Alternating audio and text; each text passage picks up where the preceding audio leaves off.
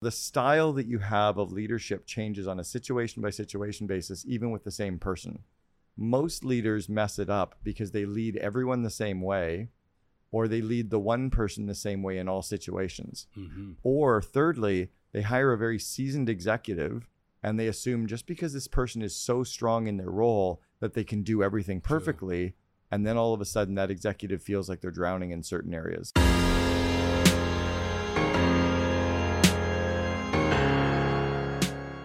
The Alpha Talks podcast crafts you and your business into an alpha, not for the faint hearted. I am Seif El Hakim, serial entrepreneur and your success mentor, founder of the Alpha movement, and people call me the Alpha. And that's for a reason, of course. With 20 plus years of experience and eight figures portfolio of businesses, myself and the show guests will be striking thunder of top notch listening in business and mindset. No bull, just first class value, not like others. So join us now to become your own version of an alpha.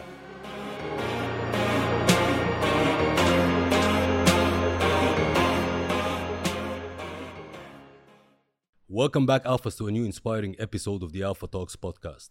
Today in the studio, I've got a very special Alpha for you today. So get ready to be immersed in the wisdom of a true business luminary. Today on the Alpha Talks show, we're honored to host Cameron Herold, a strategic genius, celebrated speaker, and prolific author. His journey from the formative years of entrepreneurship to spearheading the growth of 1 800 Got Junk has been nothing short of extraordinary. As the founder of the COO Alliance and the Ops Spot, Cameron has not only paved the way for countless entrepreneurs, but has become a guiding force in the world of business. Hosting the Second in Command podcast, he dives deep into the stories behind successful leaders, sharing valuable insights that transcends industries. Cameron influence extends globally, having been paid to speak over 585 times in 16 years across 27 countries and all the seven continents. A distinguished author of six groundbreaking books, including Double Double, The Miracle Morning for Entrepreneurs, and Meeting Sucks, Cameron doesn't write about success, he crafts it. His impact on prestigious programs like EO and MIT Entrepreneurial Masters at MIT is unparalleled. Globally recognized as one of the highest rated speakers with YPO and EO, his insights transcends borders. So join us for the conversation that goes beyond success. So without further ado, let's welcome Cameron to the Alpha Talks show. Thank you, and it's an honor having you today. Steve, thank you so much. Appreciate it. Man, I just told you, like, to to prepare for this interview, it took a lot of time. I'll bet. Thank I you. love that. So, Cameron, before we start, I have a question that let's say once we publish the episode, people will look at the thumbnail, they will look at the title, they will see the graphics, they will, they will say it's amazing. What can we promise them today that they will gain if they gave us their time? I guess the real truth. Poof. I think so many people give the Instagram version of business, the Instagram version of life. I went and I did a, a video a couple days ago from the, the Mall of the Emirates, and I just said, you know what? 99% of people should never be an entrepreneur. Mhm. Don't sign up to be an entrepreneur. You're crazy to want to be an entrepreneur. You don't have the DNA to be an entrepreneur. Wow. So I think I'll give the real, at least my real Mhm. perspective. I love that because, as you said, like the Instagram version is totally different from reality. Yeah, the Instagram version is that uh, being an entrepreneur is amazing. You make all this money, you fly private. cars, like, great, the- I've done all that. True. But to go through the ups and downs, I'm dealing with some some employee theft. I'm dealing with potential insurance claim. I'm dealing with um, global clients. I'm dealing with like cash flow issues. I'm dealing with moving companies to different Headaches. countries. It's, it's crazy, right? True. And then there's no there's no manual for half of this stuff. true, so- true, true. And and all the good stuff too.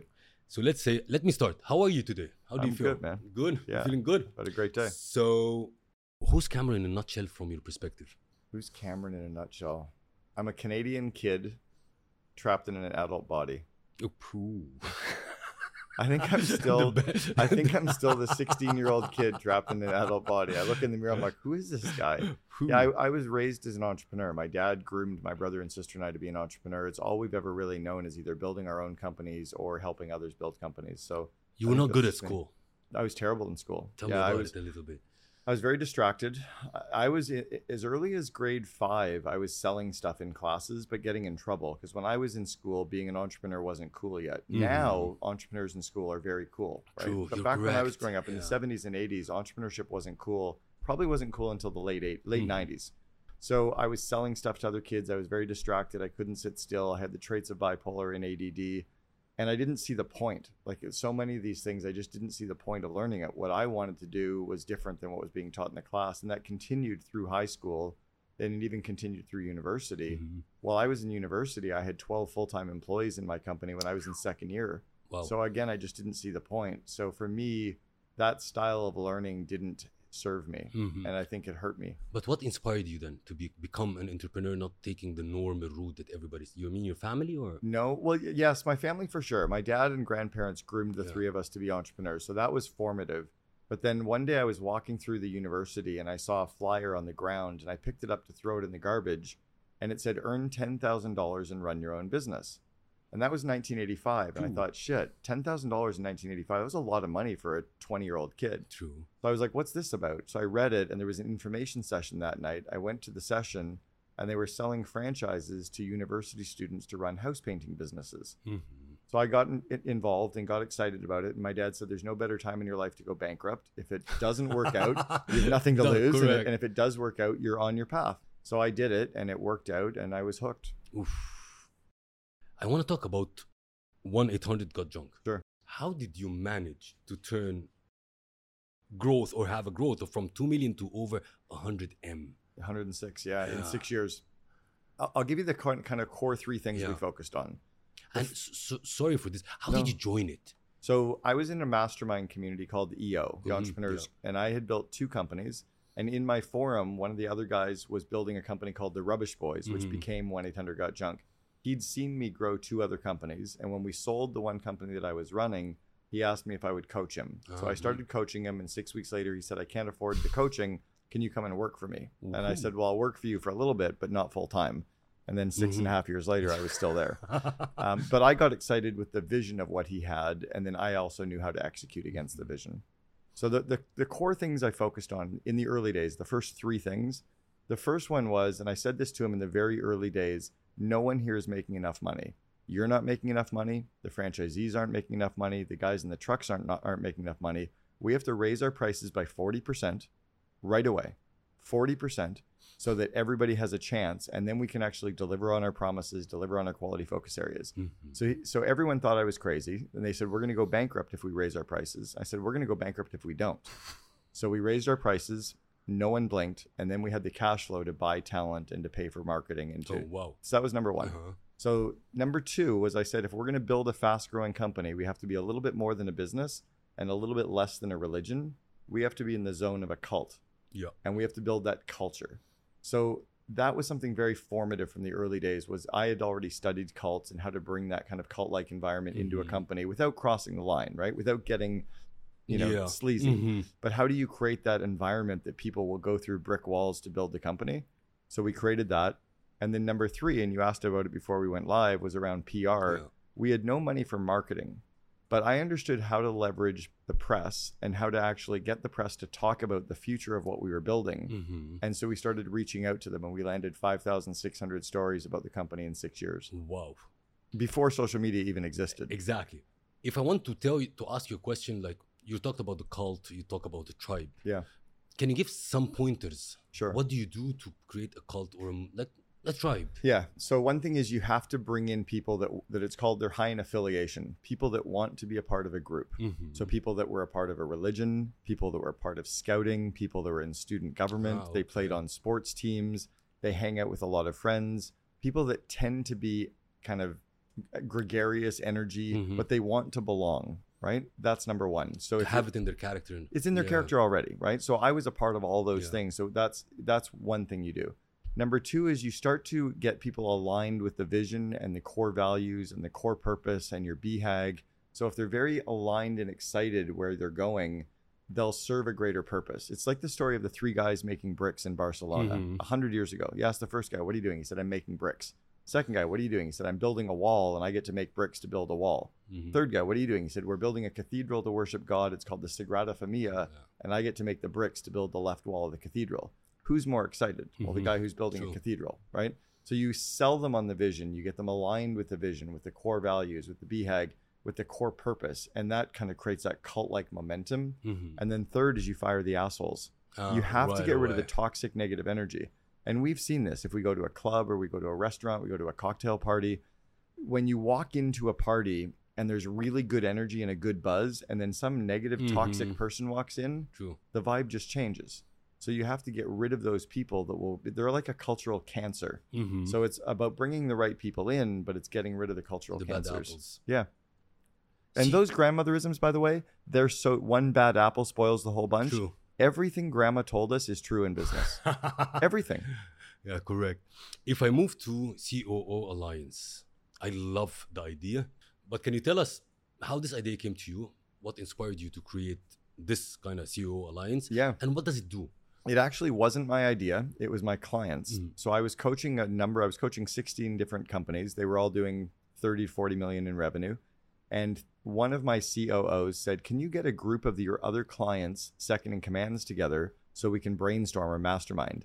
And I said, I don't really work with Mhm. other COOs. And he said, Well, you're coaching Matt Wolf from Acceleration Partners. You're coaching Zach Obront from Book in a Mm. Box. I'm like, How do you know them? Mm. He said, "Well, you've been mentioning them on, you know, our coaching calls." So I reached out and found out who their second in command was, and we're already talking. So I said, "Okay." So I put up a one-page landing page, and I said, "The first ten people to pay sixty-seven hundred dollars to come and spend two days with me in this mansion in Scottsdale, Mhm. Arizona, we'll do it." Twenty-five hours later, ten people had paid. So I said, "Wow, we have a model." Mhm. At that two and a half day event, we had no agenda. I got the 10 people to all present something that they were strong on to everybody in the room. And then I had them on the next day present an area they were struggling with, and they got feedback from the group. Wow. At the end of the two days, nine of the 10 people wanted to commit to paying for a whole year of that continuation. So that was the start of the COO Alliance. Mhm. What I recognized was there was a demand for it, there wasn't anything like it. And I also had the IP, like I knew the role because I'd played it a couple Yeah. times. But yeah, it wasn't my idea, it was my clients. But I love the idea because when he told me, but you can't join. so you don't take the first person in command, you take the second person in Yeah, command. we don't. There's so many groups for entrepreneurs, right? If we think about the global landscape, we've got the Entrepreneurs Organization, we have YPO, the Young Presidents Organization. There's dozens and dozens of communities for entrepreneurs. And then there's groups for marketers and engineers and lawyers and accountants. There's lots of associations, but there was never a group for that second in command. And what we recognized was it's almost like if you and I were invited to a, a baby shower with a bunch of women Mhm. that just had a baby, we don't fit. True. We're not supposed to be there True. and we try to fit in, but we don't really fit in. Well, when you get a bunch of entrepreneurs in a room, they're a different DNA than the second in command are. True. It's almost like the old book, Men Are From Mars, Women Are From Venus. Mhm. We're not hairy versions of women, True. right? We see the world differently, we perceive differently. The same as the second in command and the entrepreneur. They see and perceive the employees, the market, the consumers, the Mhm. systems very differently.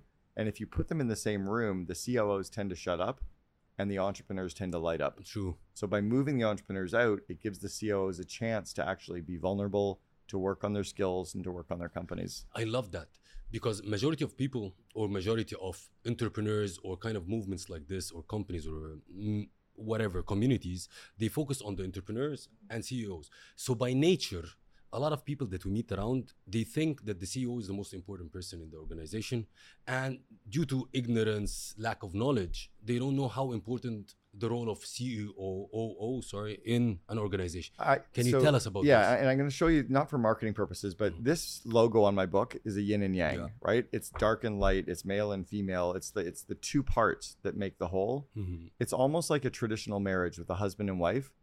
The husband isn't more important than the wife. The wife isn't more important than the husband. Together, they become a very strong family unit. True. together if they have the same vision, together if they have the same core values, together if they have the same plans, together if they have good communication, together if they have good trust, they can build something.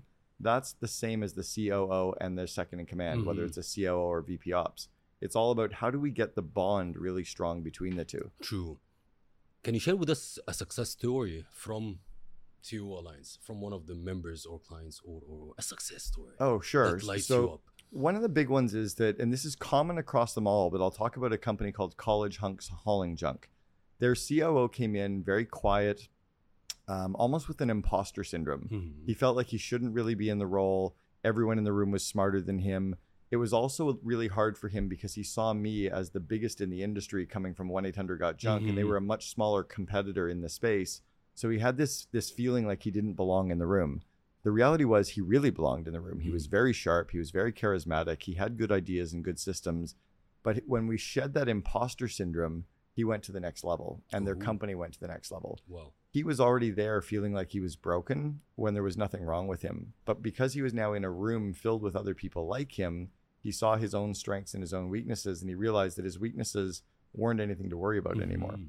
The COO Alliance is like it. They meet regularly and off-site, like uh, offline locations. We do both. And we have members from 17 countries. So we actually have a member from the UAE. Mhm. We have a member from Cairo, from Mhm. Egypt. We have a member from a bunch of members in Europe. But we have one event every month online via Zoom, so Yeah. a two hour event. And then we have two events a year in person. One's held at MIT, Mhm. one is held in Vancouver, Canada. And we alternate between those two, Boston and Canada. And you're very strict in getting members in. Like if you're an entrepreneur or a CEO, you're out. A Yeah. CEO is in. and you have to do at least 5 million or greater in revenue to Mhm. qualify because I want to have real businesses, True. right? I don't want to have someone who is running a smaller company or a startup that doesn't have the same problems that a real second in command will have. They don't have to have the COO title. It could be a vice president of Yeah. operations, Mhm. it could be a general manager, maybe it's a president, True. but it's whoever is the second in command to the CEO. Perfect. If we move to Ops Spot, Yeah. tell us about it. So the ops spot, that was an idea that I had about a year ago where I got frustrated for another whole cohort of people, another whole group of people, because there was nowhere for them. And it was anyone who works in operations roles. So I was a part of a couple of different online communities that were focused on marketing. One was the Trends community on Mhm. Facebook that Sam Parr and Sean Puri started. And it was a really incredible hub of people sharing ideas around marketing and biz dev. But then I recognized where do people like mark, you know, managers and directors and VPs, where do they go? Because they can't come to the COO Alliance. They really don't fit in the entrepreneur groups. So we started an online community for them called the Ops Spot. Mhm. And it's just an online mastermind community for them to share resources and ideas with each other. Wow. I love how you see empty spots.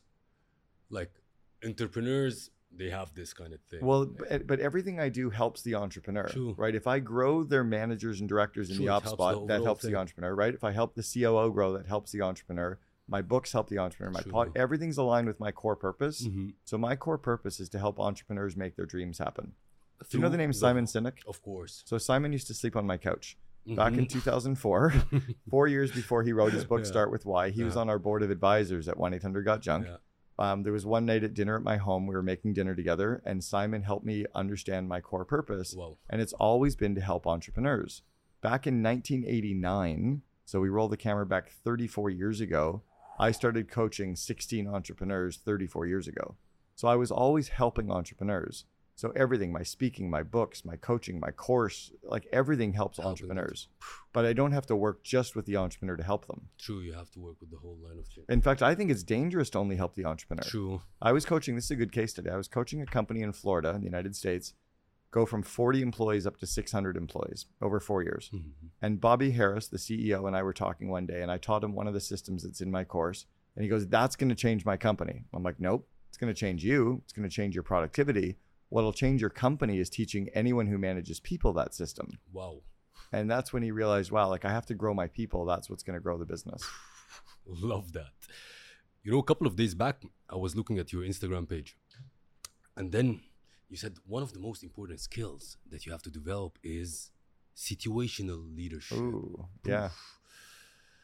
Very interesting. Can you define what's Sure. situational leadership? And my Instagram page is very bipolar. it's just like, it's like who's this guy going to festivals, and then who's this guy as a leadership. My that's an example of me just being Mhm. real, right? I have no game face. I have no like. I'm fuck it. If you don't like me, you don't like me. I I'm shouldn't like swear that. in the UAE, Yeah. but like it's just me, right? Yeah. So situational leadership is a system I've spent dozens and dozens of hours learning.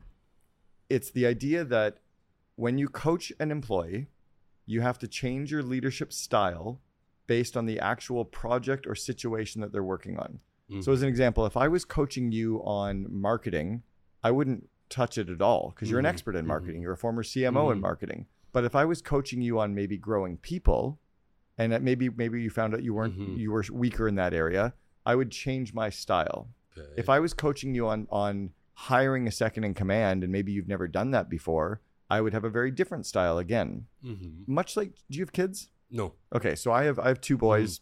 They're coming over to the UAE in like two weeks. One's 20, one's 22. Mhm. When my 20 year old was two years old, I used to coach him differently than I do today. Yeah. I would praise him when he was walking. Good job Mhm. walking. True. if I praise him when he starts walking at 20, he's going to think I've lost my mind, right? I like the When he was pouring orange juice, I had to very much micromanage him on how to pour a big jug of orange juice or all over the floor. I don't micromanage him on pouring orange juice now, but I'm more micromanaging him now on finding the next stage of his career. I'm being very direct on that. So the style that you have of leadership changes on a situation by situation basis, even with the same person.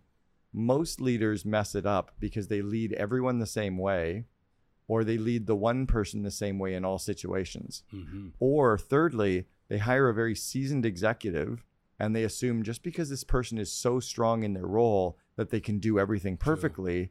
And then all of a sudden, that executive feels like they're drowning in certain areas. I love that because once I saw it, it's like, I, I love the concept. And it's critical to teach our employees that, right? That's where the growth comes. If we can grow our people around situational leadership, delegation, coaching, It's running about one on emotional intelligence as well. It's emotional EQ. intelligence. Yeah, the EQ to Mhm. understand, and then also the ability to ask questions. So if I said to you, How are you feeling about this project? What's your commitment level? Are you scared? Are you Mhm. overwhelmed? Are you overworked this week? Are you freaking excited about the project? Are you nervous about screwing up? Then I understand your commitment. And then I say, like, have you ever done this before? Like, here's an Mm. example. I had a guy running my call center. We had 80 employees in the call center. We just hired him. He used to run a call center of a big technology company, Business Objects. And I said, he was really struggling with recruiting. We had to hire 30 people over the next month. I'm like, why are you missing on this recruiting thing? Have you ever done it before? He goes, not really. Mhm. I'm like, but you ran a big call center. He goes, yeah, I used to call HR and say, I need six more people, and they'd show up the next day. True. I'm just like, you've never done recruiting? You've never done interviewing? He goes, nope. No wonder he's screwing up. Exactly. He was a vice president with a lot of skills, but not in that one specific area. True. So then I micromanaged him on the coaching. I cheered him on. I praised him, but not on running a call center, Mhm. right? If I praised him on running a call center, he'd think I'm patronizing True. him. So that's how you just need to be very aware. And that's by asking questions and not being afraid you're going to hurt the person's feelings. If they feel like you're there, not coming down on them, but to care about them, to help them, to Mhm, remove true. obstacles, they'll open up to you. I love that concept. Let's move to books. and before we dig into the books, can you tell us why did you start writing? Yeah. A person who's bad in school, Hor- Horrible. like studying, and worse in English. I was terrible in English class. Write six books, best-selling. Yeah. So why did you decide to do that? And did you achieve the goal? Yes. So in 2005 or 6, 2006, I had a speaker bureau that was going to sign me to start speaking. And they said, if you had a book, we could charge more. Mhm. And I said, well, I'm only charging three to five grand now. What could you get for me? And they said, we could get you 10 grand, easy. So I did the math and I was like, well, if you can get me 10 grand to write a book, I can probably get a book done in the next six months. So that was the purpose was Mhm. was doing. And then I figured out a way to write books that was very efficient, Mhm. that was me getting all of my ideas out. And I also didn't want to write crappy books. Yeah. Like they had to have they had to be perfectly written. They had to have good grammar, good spelling, good punctuation, no no typos. Mhm. They had to be filled with really good content, no fluff. Uh, so I worked really hard at that. You don't write. No, speak, I right? speak them. Yeah. Did you did you read that or hear that somewhere? Of course I do. yeah. So my first so so my first book I did back in 2009, and I used something called Dragon Dictation Yeah. back in the day, which would be like Siri today. Mhm. But I put a Bluetooth headset on. I walked around my home. I had the table of contents for my book. And then for each chapter, I had five to seven bullet points I wanted to cover in each chapter. So, Mhm. chapter one, five to seven points. So, I walked around looking at those five points on a post it note Yeah. and just talked to myself, Mhm. just rambling stuff off the top of my head as much as I could think about with those five points. Mhm. Then I got a, an editor to take all those rough notes that I'd transcribed and they formed it into a, a working document of a chapter. Mhm. Then I sent each chapter one at a time to about three to four different entrepreneurs. And I said, What's confusing? What am I missing? What should I add color to? What sucks? And they gave me all their ideas. And then I walked around and talked about those. The editor pulled those in. That was the starting point for the book. And that's kind of how I wrote each of my books since. Wow. Ah, so the whole the six books. Yeah. It's all Not all on like my, these. but I used I used a, a group that actually Yeah. did the interviewing for me. ah, okay. So they, but it was the same Mm. process where I just sat and talked. I actually never really sat because entrepreneurs like to walk around and pace. We think True. better. So if I would just pace with a headset on and talk to them, and they were just transcribing it all and asking me questions, like we're doing now. True. The first book was double double. Am I Yeah. correct? Yeah. You know where I got the title? Yeah, tell me about So it. Tell it was originally going to be called Double, Mhm. and it was how to double your revenue and profit in three years or less. And I sent it out to a few friends, and Seth Godin, a big marketer, Yeah. Seth came back to me and said, I love the idea, but it should be a double double because you're doubling revenue and doubling profit. Mhm. I'm like, Seth, if you're going to give me the name for my book, will you put a quote on my book? And he said, yes. So he did the front cover endorsement of Double Double. And I'm like, if Seth wants to, put, I'll call it whatever you want. you want me to call it French fries? My book's going to be called French fries, right? Because I was a nobody back then. Yeah. But I'd met Seth at a couple of conferences and just had a connection. And yeah, he was really good to me back then. wow. You have a book also called Free PR. Yeah. Very interesting because everybody thinks that PR is expensive. Yeah. To have a good PR coverage, you need to throw loads of money. Yeah. But you do it differently. Yeah. And you've been everywhere. Yeah. Like Google didn't stop when I typed your name. Well, and I've been in the real stuff. Like I've been in the real print edition True. of Fortune, Forbes, Inc., Success, Entrepreneur. Like I've been in the American Airlines, the actual magazines, as well as on lots of the Mhm. websites. So here's what I learned about PR. And, and I got my first story in the news back in 1986. Mhm. I called a local newspaper and I, and I basically used the same pitch. Hey, do you have two minutes? I think I have a story for you. They go, sure, because they're looking for a quick story. I tell them my story and then I, I ask questions and listen. I just get them to like open up to me about Wow. what they like and don't like about it. And you used all these tactics to Yeah, be everywhere. all of them. So if I ask I you, could land a story like if you if you challenged me tomorrow in the UAE to land one newspaper, one magazine, one podcast, and one TV show. Mhm. within eight hours, I could land one of each in the UAE. I could probably land the top five, like in the top five of each of them: top five radio, top five TV, top five magazine, top five newspaper. free PR. Because it, because every one of those outlets, and this isn't bragging, I'm just Mhm. it- the system works for everybody. You know, it's worked all over the world. Every media outlet makes money from one thing: advertising Mhm. not from circulation. Like nobody buys the news, nobody buys the radio, nobody buys our podcast, right? Yeah. So we want advertisers or we want lots of circulation.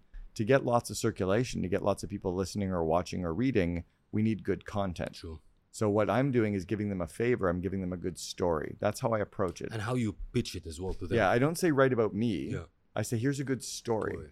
And one of the, one of the best examples of a story, like here's an example for you with your podcast. How has your podcast transformed a, someone's life? Mhm. How has it transformed an entrepreneur's life? And if you do that and find somebody that's transformed their life in Cairo, you'll get all the business media in Cairo. True. But you can have the same story now in Vancouver, Canada, the same story in Dallas, Texas, Mhm. just a different human because it's the same kind of lesson that everybody's looking for or yearning for. Anybody who, from I would say like people who bought your books came to you and said like this book really changed my life. Yeah. Tell me Naomi. Simson from Red Balloon Days. She's on Dragon's Den, Shark Mhm. Tank in Yeah, Australia. Yeah. Um, she, when I met her back in 2007, read my book Double Double, wrote what's now called the Vivid Vision for her company Red Balloon Mhm. Days, it and and read the PR chapter. I helped her hire her PR person over Skype back in the day. But those two things, PR and the Vivid Vision, propelled Red Balloon Days, and she now makes enough money that she's one of the dragons or the sharks in Australia. Wow. A quick thing about Vivid Vision because Yeah. I believe in visions. Yeah. Can you tell us about it?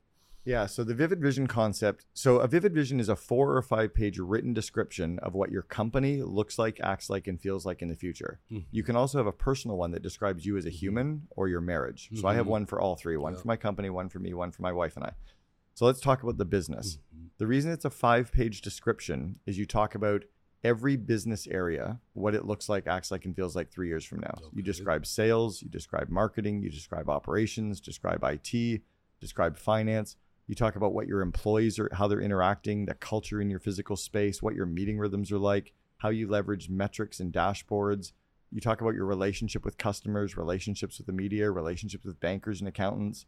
You talk about, about what your customers are writing about you online without knowing how you're going to make it come true. Almost like if you were building your dream home, Yeah. you would know what your dream home is going to look like, but you don't necessarily know how to do the electrical or the plumbing or, or framing, right? Mhm. But I can describe the finished state, and then a contractor who can now read my mind because I'm it explaining happen. it, he can draw the blueprints or the plans. The contractors often can't even make it happen. But if they share my vision and their blueprints with the workers, the workers can build my vision without ever speaking to me. Wow. That's how a dream Mhm. home can get built without the owner ever micromanaging the frontline employees Mhm. because everyone's on the same True. page. What's different, sorry, with it, vivid vision, Yeah. the concept and Yeah. the framework, and a person having a vision board? Vision. Okay. Yeah. So a vision board is perfect for one person. You've heard the saying that a picture says a thousand words, Yeah. right? So if we had a picture of this set right now, right? You and I Mm-hmm. sitting here, microphones, the lights in the background. For you, the picture might represent success. Mhm. For me, it might represent media coverage. yeah. Those are very Mhm. different things. True. One picture that means something to you and something different from me. So if you create a vision board and expect other people to read your mind, you're hallucinating Uh-huh. because they don't see what you see. And that's over 50 different pictures. So there can be 50 different misinformational messaging. In a written document, every sentence means exactly what it means. So everyone can be crystal clear. That's the biggest difference. The what here's why I love vision boards though. I would take my vivid vision, I would share that with the world, my customers, suppliers, employees, potential employees. Everyone can see my vivid vision so they're on the same page. Then I would ask every employee, now create a vision board that represents what you see and excites you in the vivid vision, Mhm. right? Yeah. Well, now we can really leverage that pictures. I'm actually friends with John Assaraf, who Yeah. popularized Mhm. the vivid vision or the vision board concept yeah. in The Secret. Wow. I love that. I'll go back to PR because I believe that PR is very important for personal success or company success. And personal branding, yeah. Absolutely. If an entrepreneur comes to you and tell you, Cameron, do you suggest that I hire a PR agency or I do it in-house? What will be your take on that? I would start doing it on your own so you understand it first. When you truly understand it, then you'll be able to manage an agency later. Agencies can be very good if you have the budget and you can actually kind of defer to them and let them run with it. Mhm. But agencies can also be very, very expensive. So, as an example, if I was even a, let's say I was a $50 million company and I had the, the budget, or I was a, a, high net worth individual and I had the budget, I would probably hire someone and pay them In-house. $65,000, $70,000 a year to do it in house for me and have them sit near me, be vibrating with my energy, True. feeling my energy, and me be able to coach them and help them. I think you would get way more for that. The problem with an agency is they put one person on your account one and a half days a week because just to cover the cost of that full-time person, they have to work for four or five different clients. True. So you're not really getting them full time, right? So if you have the budget, you make it in-house. Yeah, I think so. Focus. Yeah. Now, PR has changed a little bit since my day. yeah. There's a lot more now in the digital landscape than existed when I was actually leveraging That's PR. my second question, by the way. Okay. The next question. Yeah. Correct. Yeah. So so now that there's a lot more there on the digital side of things, there's a different approach. You can also reach out to journalists via DMs, which is actually quite effective. But again, you're doing them a favor. You're not asking them to pitch. You're trying. The one thing I don't like about new the new digital landscape is a lot of people buying PR. Mhm. The problem with it is it feels good at the very in outset, but all of a sudden your clients, your tribe start to realize that there's some paid stuff there, Mhm, mhm. and then it, it can actually diminish your brand True. versus help your brand. If we're talking about entrepreneurship in general, Hmm, you started off saying it's challenging, challenging, challenging. right. And it's correct. I'm probably having a bad day at times. no, but it's it's actually real. it's actually like this. So if we talk about it's challenging, can you give us like tell the audience what do you mean challenging and what skills do they need to have? So here's here's why I think it's challenging. Most entrepreneurs are on the spectrum for bipolar disorder. Mhm. Most of us have the mania, which is why people will quit their jobs and follow us. They'll invest in our companies. They'll say yes. They'll follow our ideas. It gives us the perpetual motion machine to get the energy going. The stress and depression that we sometimes feel, and sometimes it can be daily, sometimes it Mhm. can be weekly, sometimes it can be monthly, but we go through this crash, True. and almost every entrepreneur does. The reason we go through it is we can't tell everybody how hard it is at those times. We can't tell our employees. Mhm. We can't really tell our spouse because it'll freak them out. Our friends don't understand because they're not entrepreneurs. Um, we can't tell our board. We can't tell our investors. We can't tell our banker. So what happens is we end up imploding True. with all of this stress. And we tend to hurt ourselves because we don't take care of ourselves. You're in good physical shape, so you actually take care of yourself. But a lot of entrepreneurs turn to alcohol or drugs or Mhm. sex, or they tend to pour themselves back into work to get the feeling of something good, but that drives the burnout. True, true. How how people can help themselves if they're having this phase? They're passing through this. One is by getting vulnerable and realizing it is okay to talk about it, right? To get into a mastermind community of other entrepreneurs where you can talk about it. Thankfully, I was involved in the Entrepreneurs Organization so many years ago, and I've worked with them in 28 countries that I'm okay with saying, as you and I even opened Mhm. up, freaking hard at times, True. right? And being okay with that, like not having to pretend that it's an Instagram life. Mm-hmm. Now I also have the great days when it is absolutely the Instagram life. Mhm, True. The second two questions. Yeah. Somebody just finished university Yeah. and came to you and said, like, should I start start now with I have an idea. Should I start it and become an entrepreneur or should I have a normal job, learning something? That's a question everybody has. actually. Yeah, I think it really depends. Mhm. I think if you have the entrepreneurial traits, like you're good in leadership, you have the goal orientation, you're good tenacity, you are a good idea generator, you can think on your feet, you're good in sales, you you might have the DNA to get going and get So started. is a natural. There's a natural Oh, DNA that all entrepreneurs have. You have had your Mhm. entrepreneurial traits since you were 3 years Mhm. old, right? Now you've learned entrepreneurial skills, but the entrepreneurial DNA you either have or you don't. okay. The problem right now is a lot of people are trying to become entrepreneurs instead of becoming entrepreneurial. Mhm. There's a difference between having a good skill and doing it for five or seven clients versus building a company and having employees and payrolls and banks and budgets and stuff, right? True. It's different. I think many entrepreneurs or many entrepreneurs in the making, right when they're graduating school, should go and work for a couple of amazing companies, even if they apprentice, even if they work for free for four to six months at a time, just to be inside of these entrepreneurial Understand organizations business, to see it the system, and to get it right? To Yeah. watch it and to see it. Because when you start on your path right away and all of a sudden like i was interviewing somebody or coaching someone about a week ago he's got 100 employees. And i said have you ever had any training on hiring and interviewing? He Mhm. said no but i've hired 100 people. I said maybe you've done it wrong every time. And he went oh shit. I'm like that's why we have turnover is because we never had the training so i think there's something to be said for being inside of entrepreneurial companies where you can get trained in some of the skills or you can at least see it but don't don't feel like you need to be there for years and years and years what will be the skills, the main skills that an entrepreneur should have? a lot of the people stuff project management people skills like communication managing conflict delegation running meetings um, strategy collaboration what's amazing right now about the gen y and gen you, z never, you didn't say sales. Everybody asks, like, you have to sell. no i think i think leaders have to be good in sales like any ceo has to be good in sales True. because you have to sell the bank sell your employees sell for clients you're constantly selling selling Mhm. your bankers you're selling everybody so you have to be good in that uh, but that's a skill Mhm. right but i think to be t- t- for someone if they're inside of a company it's a lot of the interpersonal stuff a lot of the Mhm. the, the soft skills of leadership that they're not going to learn kind of from a book or, or from a course True, true. If I ask you, what's your favorite failure? My favorite failure.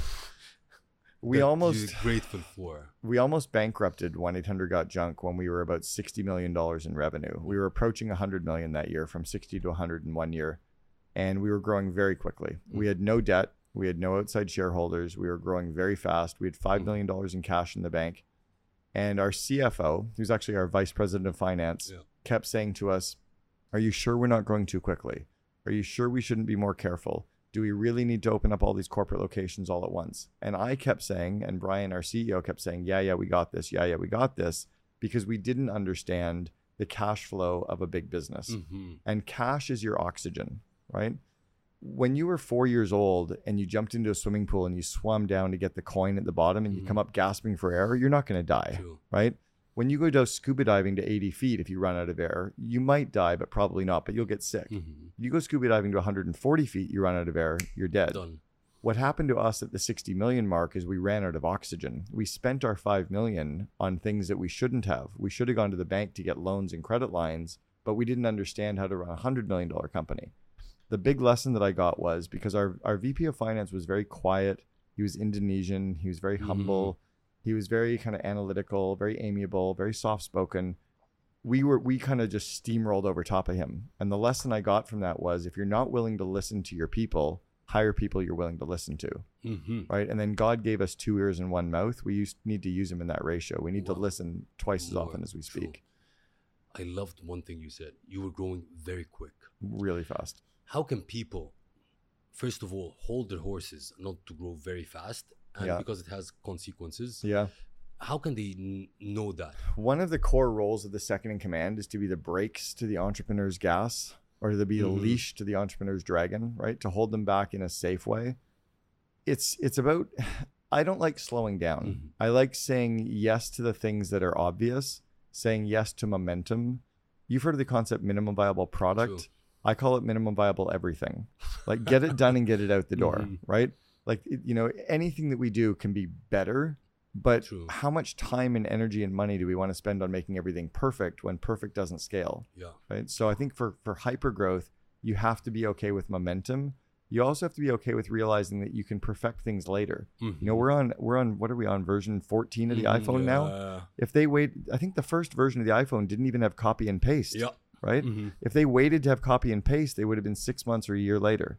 They would have missed the mark. True. So it's about it's about realizing that you can go fast and, and not slow it down, but you also need to slow down. I think on the complexity of projects. I think often entrepreneurs will take on the big, hairy, complex, like the. CRM Mhm, integrations. They can Mm. say no to some of those. True.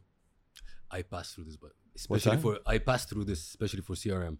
Super complex. Yeah. Didn't work. Lost a lot of money. And time Yeah, and energy, and the employees get upset. Hundred percent. Whereas if you work on what I call the low PITA projects, the low pain in the ass projects, yeah. the thing that are easy to put in place, they don't require a lot of time, they don't require a lot of money. And it's almost like launching a satellite into orbit, right? It takes a lot of energy to get a satellite in orbit, but once it's there, it's free forever. True. What are the easy things you can do now that will pay dividends for 10 Mhm. years? Do those. Love that. If I ask you, that was the I would say favorite failure. What is your biggest accomplishment that you're proud of? Having a really good relationship with my two boys after building all these businesses. I think I've seen so many. Well, I know I've seen, and, and I had it role modeled. My dad was a very, very good father to us and was building companies, and my grandparents as well. But I've seen so many entrepreneurs that don't have a relationship with themselves or their spouse or their kids. And I don't know what they're waiting for because none of this shit matters, right? Mhm. Where none of us are getting out of this alive. This is just what we're doing to make money. And I think that I'm I'm very proud that I have a good relationship with my kids. And I don't think my kids would any longer describe if they said, What does your dad do? I don't think they would talk about my businesses. I think they would say my dad travels. Very interesting. My dad loves entertaining. Yeah. My dad loves hiking. My dad loves golfing. My dad loves skiing. And then they might talk about my businesses. But I think years ago, 20 years ago, I was so obsessed with building one company that I lost touch of what really matters. And my young kids changed that in me. so can you tell me about this moment? Because sometimes a lot of people just kept drilling at work and they lose life. I had a five year old boy, six year old in 2007 when I had my iPhone and I was looking at it sitting on the couch and he came up to me and he swiped it away. to It's get my attention. Yeah, like it's enough. And I was like, wow, like that's that's not the relationship I want. I don't want my kid having to fight for my attention because of work, because of Mhm. money. Like none of this shit matters. Mm. So I, I became very focused on waking up in the morning and having a good morning with my kids and with my spouse and with myself. And then as soon as I walked them to school, I instantly flipped the switch and I was hardcore on business. And at 3:30, it got turned off again and I didn't work nights and I didn't work weekends. I got very good at delegating, very good at saying no, but very good at staying massively engaged in what I was focused on, and th- and that's just always stayed true. wow. Yeah. If there is one message now, your kids are coming to Dubai. Yeah. If there is one message now you want to tell them. And we're doing everything. We're going skiing, we're doing skydiving, we're doing everything. Everything. Going yeah. up, yeah, we're doing all of it. But if you want to say something from your heart to them or an advice, they will be watching this episode. What you want to tell them? And here's the camera. Hmm. I think it's to remember that everyone is trying, everyone is struggling, everyone is still trying to figure this out, that nobody has it figured out yet. So you have to shed that insecurity and that feeling like you're supposed to know. Nobody knows. Whether you're 58 or 40 or, you know, we're still all waking up as you are. Love that. What type of father you are? That you you are the one that you have to do this, this, and that, or you let them do what they want and you ins- put in them values. It's in, it's it's evolving now because I'm more their friend at 20 my boys are now 22 and 20 and it's a really interesting transition where I'm becoming their friend. I'm becoming encouraging. I'm trying to inspire, definitely talking about things like core values, but just trying to be there for them to recognize that it's hard, man. Like Mhm. I wouldn't want to be 22 again. Like I would probably ask the girl out, but but you know I would have more confidence that I had now, but I wouldn't want to go through all that again. I think it's hard to figure out your career and hard to figure out where you're going to live and hard to figure out, you know, budgeting and hard like it's hard. I wouldn't want to do that. Wow. If or entrepreneurs now, they're watching us and they will look at you and ask you, what is the most important advice you would like to give to them? What it will be? I would to be a self-driven learner. It's one of the things that I hire for now is I really look to hire people that want to learn and they're Mm. not being told where to grow. They're always examining like a pro athlete Yeah. or a professional athlete is always trying to get better. They're getting coaching, they're getting mentoring, they're going through courses, whatever they can do to grow, and they're not feeling like growth is bad. Don't wait for your boss to tell you where to improve, right? Wake up in the morning and think, what can I do to get better today? How can I have better confidence? How can I work on my skills? How can I work on, you know, my relationships? Keep working on that stuff. And not with the goal of, of perfection, but just of enjoying the journey and getting better. Learning. Yeah. For the sake of learning, for the sake of growth. Latest book. Yeah. It's good. The second in command. Yeah. What message you want from this book? There were two parts. I almost wrote it with two sides. I almost wrote side one as the entrepreneur, how to go out and find someone who's to play a second command, how to train them, how to bring them into your company. And then the other side was going to be if you're an operations person, how do you get to be a COO? How do you find the right company to work with? How do you find the right entrepreneur that you'll mesh with? Well, So the book actually covers all that, right? How do Mhm. you build that real yin and yang partnership between the I, CEO? lo- I love the yin and yang. Thank so you. That's what you mean by between a CEO and C- COO. That's perfect partnership light and dark because the COO's job is to make the CEO look good right? To make them Mhm. iconic. The CEO's job is to take care of their second in command. True. very similar again to a husband Yeah. and wife. Husbands and wife can argue and fight but not in front of the kids. Hmm you do that in front of the kids it destroys the family Done. unit. You got to have a space to get away from the kids a space to get away from your employees to debate to argue but not in front of the board not at leadership team right? You need to also have time where you have date night where you spend time away from everybody else Mhm. to get to like each other again to collaborate to brainstorm to have fun so it's I, I've always worked on that CEO and CEO. yeah i No. call i call the ceo and ceo date night No way. yeah like my brian and i when we were building 1-800 got junk every tuesday and thursday morning we'd go for a 10k Yeah. run every friday we spent off site at Mhm. either his tennis club or my tennis club for four hours just hanging out working we would often go for drinks or go for dinners together we spent time with each other's families and kids but we did that not with the other members of our Mhm. company just hanging out with each other as friends we had an unfair advantage though brian was my best man at my wedding three months before i started to work with him so we knew each other for four years he had a But I love the four year interview with me Yeah. right? He knew me so well that the day that I got there, I had bank account information, passwords for everything. It was full financial statements. It Mhm. was complete and utter trust.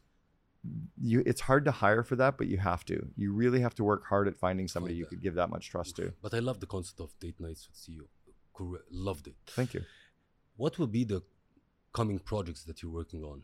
The the coming projects. What are the, Oh, the coming projects. that you're focusing One, on? one is my course that I launched two years ago. It's Mhm. called Invest in Your Leaders, and Mhm. it's the 12 best leadership skills that anyone who manages people needs to be good at. So it's really rolling that out Mhm. globally. So it's stuff around situational leadership, coaching, delegation, running meetings, Mhm. interviewing, it's all those.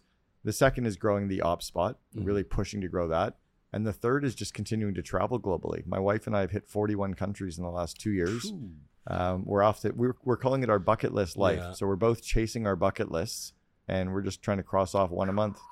You mentioned one thing very interesting, and I believe a lot of viewers will want to just get your opinion on that. Sure. Delegation. Yeah. A lot of entrepreneurs suck Totally. delegation. Yeah. Because they've never had any training in it. True. So there's a couple of key things around delegation.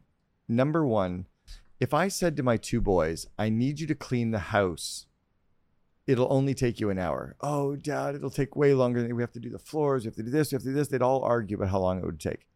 Or if I said to them, I need you to clean the house. I have friends coming in 30 minutes. Do absolutely your best and be done in 30 minutes or less. They'd be done in 20, 25 minutes Mhm. probably. Yeah. I give them a smaller container. Parkinson's law says that work expands to give the space that we give it. Mhm. So when you delegate something, tell them how little time you want them to spend, not how long it'll take, but how little time you want them to spend on it and how little money you want them to spend, Mhm. right? If I said to my assistant, book dinner for Seif and I and four other CEOs in Dubai, she could book us the most unbelievable dinner at the most unbelievable restaurant. We'd have the private table at Zuma or whatever, eating like the best food.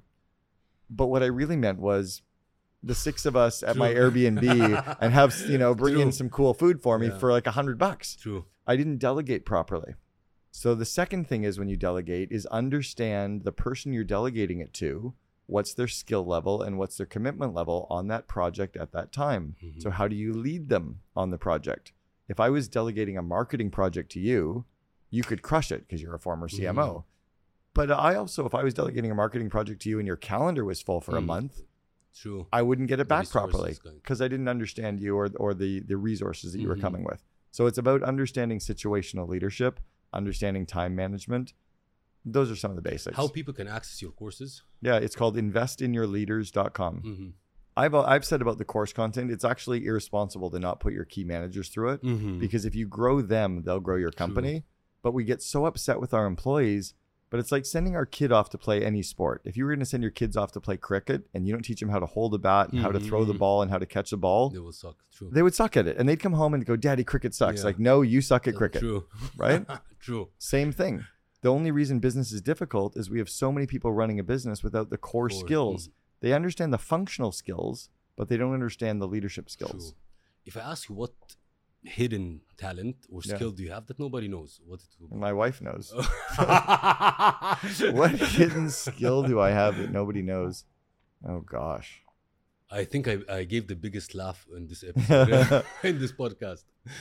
I don't know. I think I've been so open and and honest with my skills that I think I've thrown them all out there. I don't think Mhm. I've got anything that I've ever held back on. Mhm. I th- I, I still definitely feel like the 16 year old trapped in the adult body, which I know this you know the Yeah, Alpha podcast sure. is about. I think there's something there, but how do we help people that struggle with that confidence? True. Even the strongest alphas still have that, of course. right? How do we help them unlock that Mhm. and be okay with that? I think I'm. I think that's probably a skill that I have is Mhm. being vulnerable and being okay with that now, and being being truly okay with that as a strength. Yeah, we have a quick fire section. So are you ready? Shit, This, Yeah. this was already quick. Yeah. so a person who influenced you the most in your life. The founder of what was called College Pro Painters, uh, Greg Clark, was a massive mentor. Mhm. A habit that contributed most to your success. Vision, really understanding and communicating vision has been Mhm. huge. What's the first thing you do when you wake up in the morning? Sadly, check my phone, uh, which is really a horrible habit. Yeah, But that's the first thing that's the do. first thing I do. I also have a lot of morning habits because we wrote the, the Of book, The. Miracle Morning for Entrepreneurs. So Mhm. I do have a bunch of morning habits. If you'd recommend just one business book and it's not yours, what would it be? It depends on the size of the company, but across every company, then I would say it's the One Minute Manager by Ken Blanchard. Yeah. Mhm. It was written 35 years ago, but it's cornered around the concept of situational leadership and growing and coaching people. Mhm. I think fundamentally that's a great book for any company. And if you'd recommend one book from your books for a starting entrepreneur, For a starting entrepreneur, I would read Double Double, but I wouldn't read it front to back. I would pick the chapters that most mean something to you today and study those. Here's the problem with most business books a lot of it's not relevant today, exactly. right? Mhm. So we spend all of our time reading this stuff that can't help us today on our projects this month, and they add stress and they add more to our to-do list. So I would say whatever you're working on, let's say you're hiring somebody this week, Look at this chapter. read the chapter on people and interviewing, Yeah. right? Or if you're struggling with meetings, read this chapter on meetings, but Mhm. but that might not be till chapter 6. So Mhm. skip the first 5. True. Favorite podcast besides your own? Like, what's a must-listen podcast in your rotation? The All In the All In podcast is Mhm. fantastic. Yeah. Um, I also like Sam Parr and Sean Puri's My First Million Yeah. is is quite good. Um, but yeah, those would be my top two. Your favorite social media platform? Oh wow, Uh, probably Instagram. Instagram. Yeah, I think Instagram gives me a better glimpse for people and their lives, and it inspires. True. The hardest part I have for social media now that I've become so well known is that I don't have a real place to hang out with my closest friends and Yeah. family Mhm. to really see. So I, I don't have a space to really see what's happening with my family, which Mhm. sucks. True. And then for everybody else, it sucks that we're all marketing True. to you. True. We've all True. ruined social Yeah. media. If I ask you, what is your favorite place to think? Probably planes, strangely. Mhm. Oh, I find I get a lot of. I travel a lot, Yeah. um, and I'm in first class or Yeah. business class, so I have space to. But I, I find I get a lot of work done there, On planes. or a coffee shop with a notebook, like a good old fashioned notebook and a Mhm. pen, because it, it allows me to not get distracted by everything else that's True. digital. in one word, describe your mindset. Happy and po- oh, one word, Shit. Happy and positive. positive. If you could summarize the legacy you hope to leave in one sentence, Wow. wow, that's an alpha None of this shit podcast. matters, man.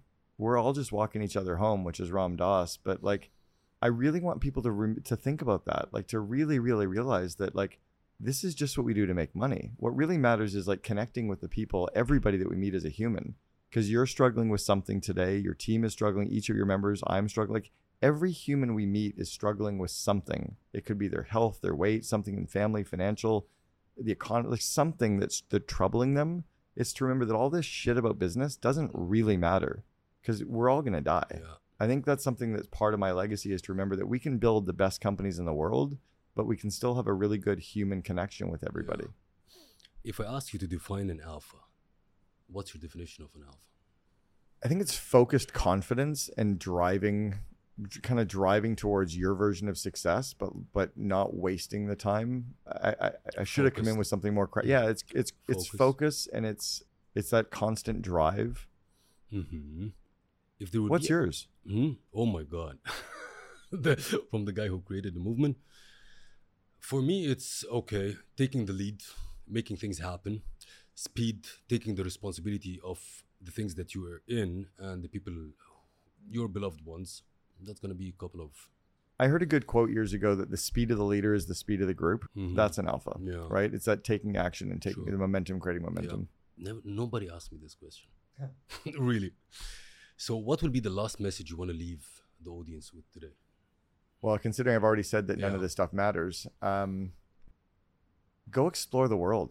Like no matter where you're from, like this is, and and it, it doesn't, it really doesn't take as much money as you think to go explore the world. Like go see some cool stuff. Go explore your own city. Like stop in the, these ruts and habits that we get in. Like I just scootered over here to this office instead of taking Yeah. a car. I got to see some cool stuff that I hadn't even know existed, like Yeah. on a scooter. Like go explore, go see the planet because it's fun. It's cool. You know, And people, you know what's really cool? I've been to 69 countries. I've been to every continent, including Antarctica. No matter what country you're in, we're all the same. true. We're all the same, man. You know, before before I come to the interview, I got a call because this statement hit me right away. I got a call that a friend of mine, he's like 46, 47 years old, died. Oh, Yeah, I'm mm, sorry. Clinically dead. so sorry. and he has four kids, uh, and I know how working hard he was working, and I was like, oof. I'm sorry. No, thank you, but it really makes sense. Like nothing really worth like grinding for kids and And it doesn't mean to give up on your goals. It doesn't mean to stop driving for success. It doesn't mean to stop being an alpha. What it means is to be cognizant of everything else and then find ways to say no to what doesn't matter so you can focus on what does. Find ways to put your family and your health and your your relationships into your calendar first so that you can focus on what matters. I think you can be massively successful. Like when I was coaching the CEO of Sprint, okay, the 82nd largest company in the United States, Marcelo Claure, he was on the Mhm. board of WeWork, on the board of SoftBank. Like Marcelo is a major, Mhm, major, true. major, major alpha. Mhm. He was one of the best family men and dads and husbands I've ever met. I've been to both of his homes in Kansas City and in Mhm. Miami. Marcelo is a wonderful, caring, connected human being wow. because that's what mattered first. And he delegated everything except genius so he could focus on what matters. Mhm. And I think that's important. You don't have to give up. True. You just need to focus and delegate. Right. We have a ritual in the Alpha Talks podcast. Is it's called the Alpha Talks memoir. So Okay. the Alpha Talks memoir, the Alpha guest has to do three things. Number one is to write his Not burpees, and push-ups. write his experience in the Alpha Talks. Mm. The second is write a question to the next Alpha guest. Ooh. Uh, Oh, and then answer a question e- probably. Exactly. Oh, I but love nobody this. knows that who's writing to who. But it's a way of Oh, connecting alphas This together. is so cool. And the third one, who do you recommend to be the next alpha guest that can really add value? We'll do this after the the recording. Awesome. But so, are you ready for the question? I'm ready. Do you tell me who read it or who wrote it? No. Okay. Okay. Actually, look, it's two questions. Okay. Okay, so it's unfair, but Okay. so when was the last time you watched cartoon? Ooh. Wow. When was the last time I watched a cartoon? It was it was it was a movie, I'm sure, with with my wife, but I don't remember which one it was. Recently or Yeah, recently we just I'm really bad at mem- like I could watch a movie last night and forget what I watched.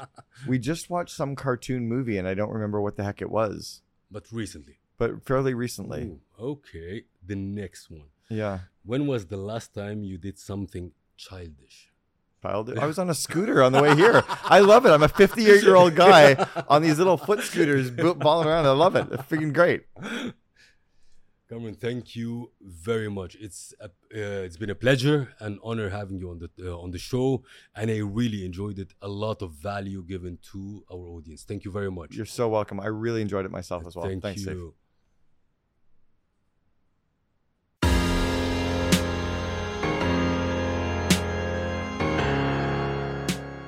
That wraps another inspiring episode of today's show. I hope that this episode has ignited your inner alpha and left you feeling inspired, motivated, and ready to conquer any challenge that comes your way. Remember, alphas aren't born, they're made.